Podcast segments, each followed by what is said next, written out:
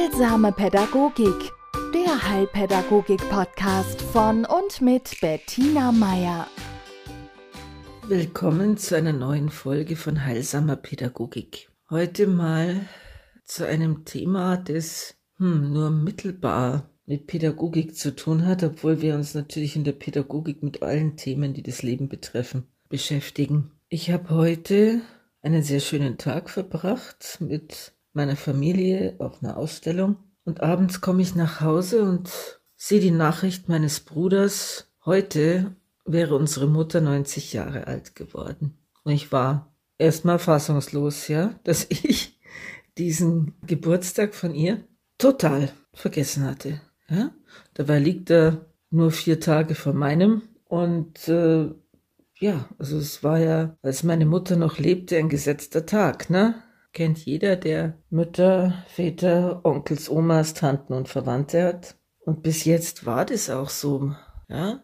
Unsere Mutter ist seit jetzt acht Jahren tot und wir haben an jedem immer am Todestag ihrer gedacht und natürlich zu Weihnachten und an ihrem Geburtstag auch. Und diesmal nix, überhaupt nichts. Also nicht einmal eine Ahnung, obwohl ich mich die ganze Woche mit in, in meiner Arbeit mit sozusagen verschiedenen Aspekten des Mutterseins beschäftigt hatte.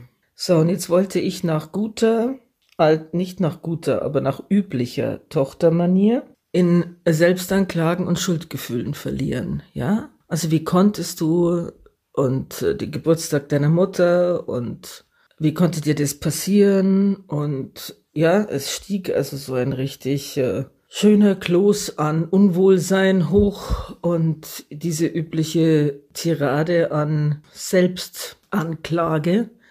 Ja, also das ist immer dann ein, es kennt jeder von Ihnen, ich denke, oder viele leider, dass man sich, wenn man sich bei einem vermeintlichen Lapsus einer Fehlleistung ertappt, nicht freundlich behandelt, sondern eher so, wie konntest du wieder, immer machst du dies und dies, unzuverlässig. Also da kommen Zuschreibungen, frag mich nicht.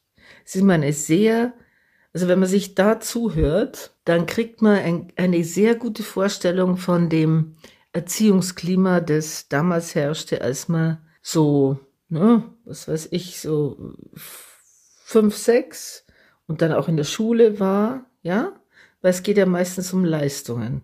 Es geht ja meistens um Dinge, die zu erledigen waren.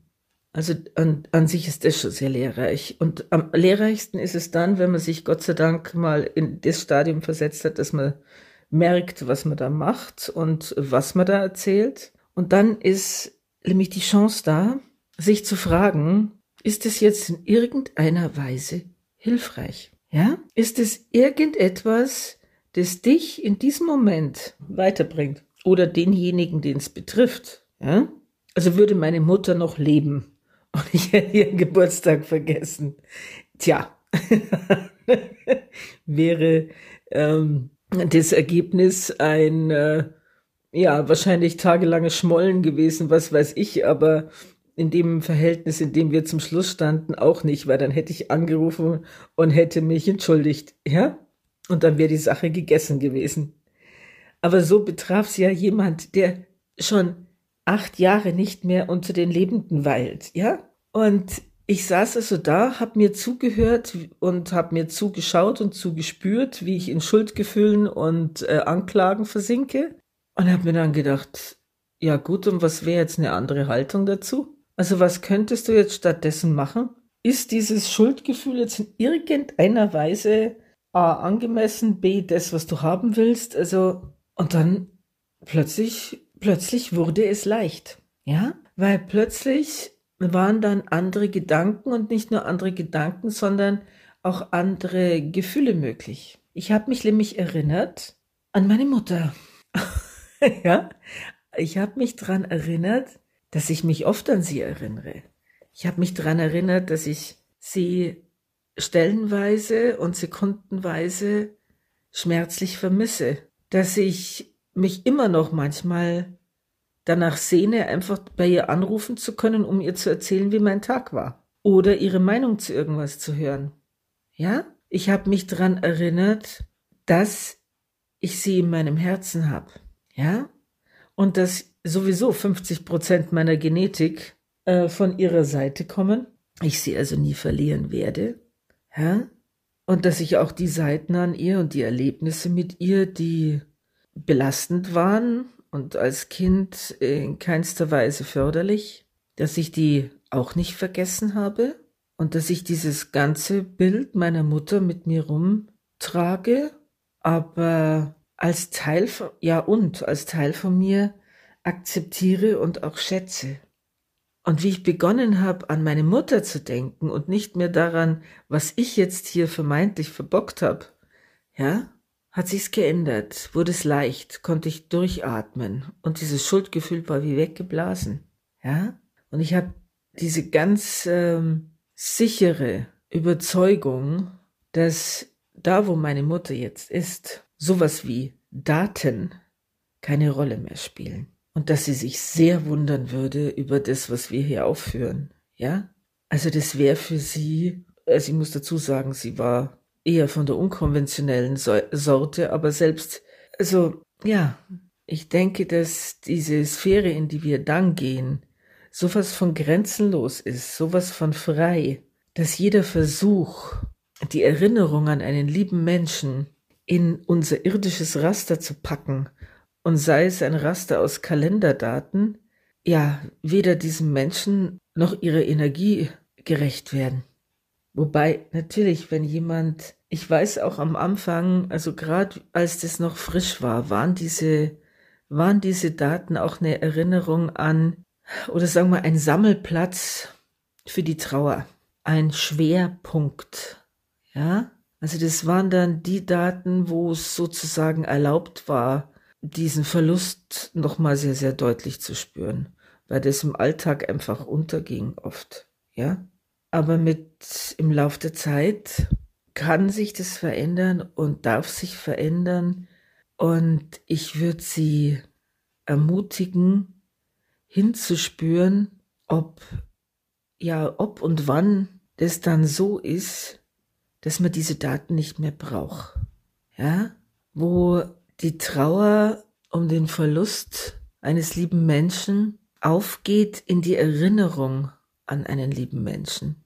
Ja, und wo die, wo man sich an die Zeiten erinnert, die, oder an die äh, kurzen Sequenzen, an lustige Begebenheiten, an einen Blick, an, an die Art und Weise, wie der eigene Name ausgesprochen wurde, an Kleinigkeiten, ja, wo es ein dankbares Erinnern wird und nicht mehr eine lähmende Trauer oder eine, ja, irgendwas, was, was sich schwer anfühlt. Und wenn man merkt, dass man eigentlich sowieso, ja, immer wieder mal und immer dann, wenn es für einen passt oder was heißt passt, es ist ja nichts Bewusstes. Aber einfach mal hinspüren, wann man lassen kann. Ja, lassen meine ich jetzt diese, man sollte doch, man tut aber, das gehört sich so, äh, haben wir immer schon so gemacht.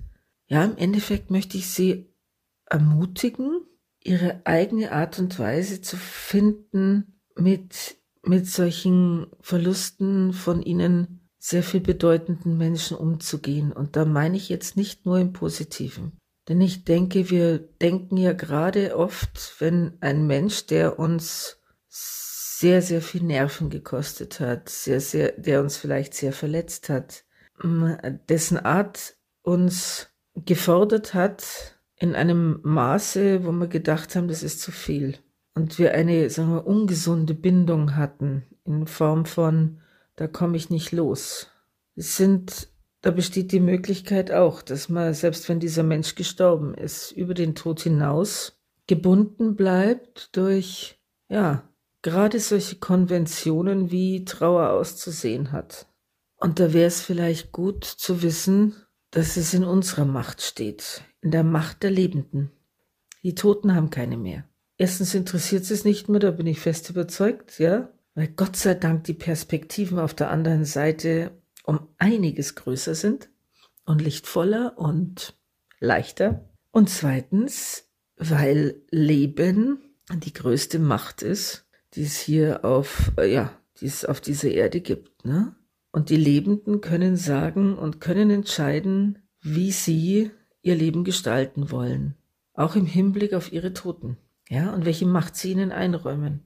Und da kann man sich entscheiden, ob man ihnen einen Platz zuweist und ihre Erinnerung einen Platz, die Erinnerung an sie einen Platz zuweist. Ja? Oder wenn man sagt, mir genügt das Wissen, dass ich sie in mir trage, ja, wenn es um die Verwandtschaft geht. Aber das Wichtigste ist, dass man für sich eine Art und Weise findet des Umgehens und des Würdigens, soweit man das kann, des Liebens oder aber auch des Vergessens. Das steht in unserem Ermessen. Die Toten müssen sich fügen. Ja? Und in diesem Sinne wünsche ich Ihnen ein gutes Nachspüren, Hinspüren, kreatives Umgehen und liebevolles Gedenken, an wen immer Sie denken mögen. Wiedersehen, wiederhören, bis zum nächsten Mal. Heilsame Pädagogik, der Heilpädagogik-Podcast von und mit Bettina Meier.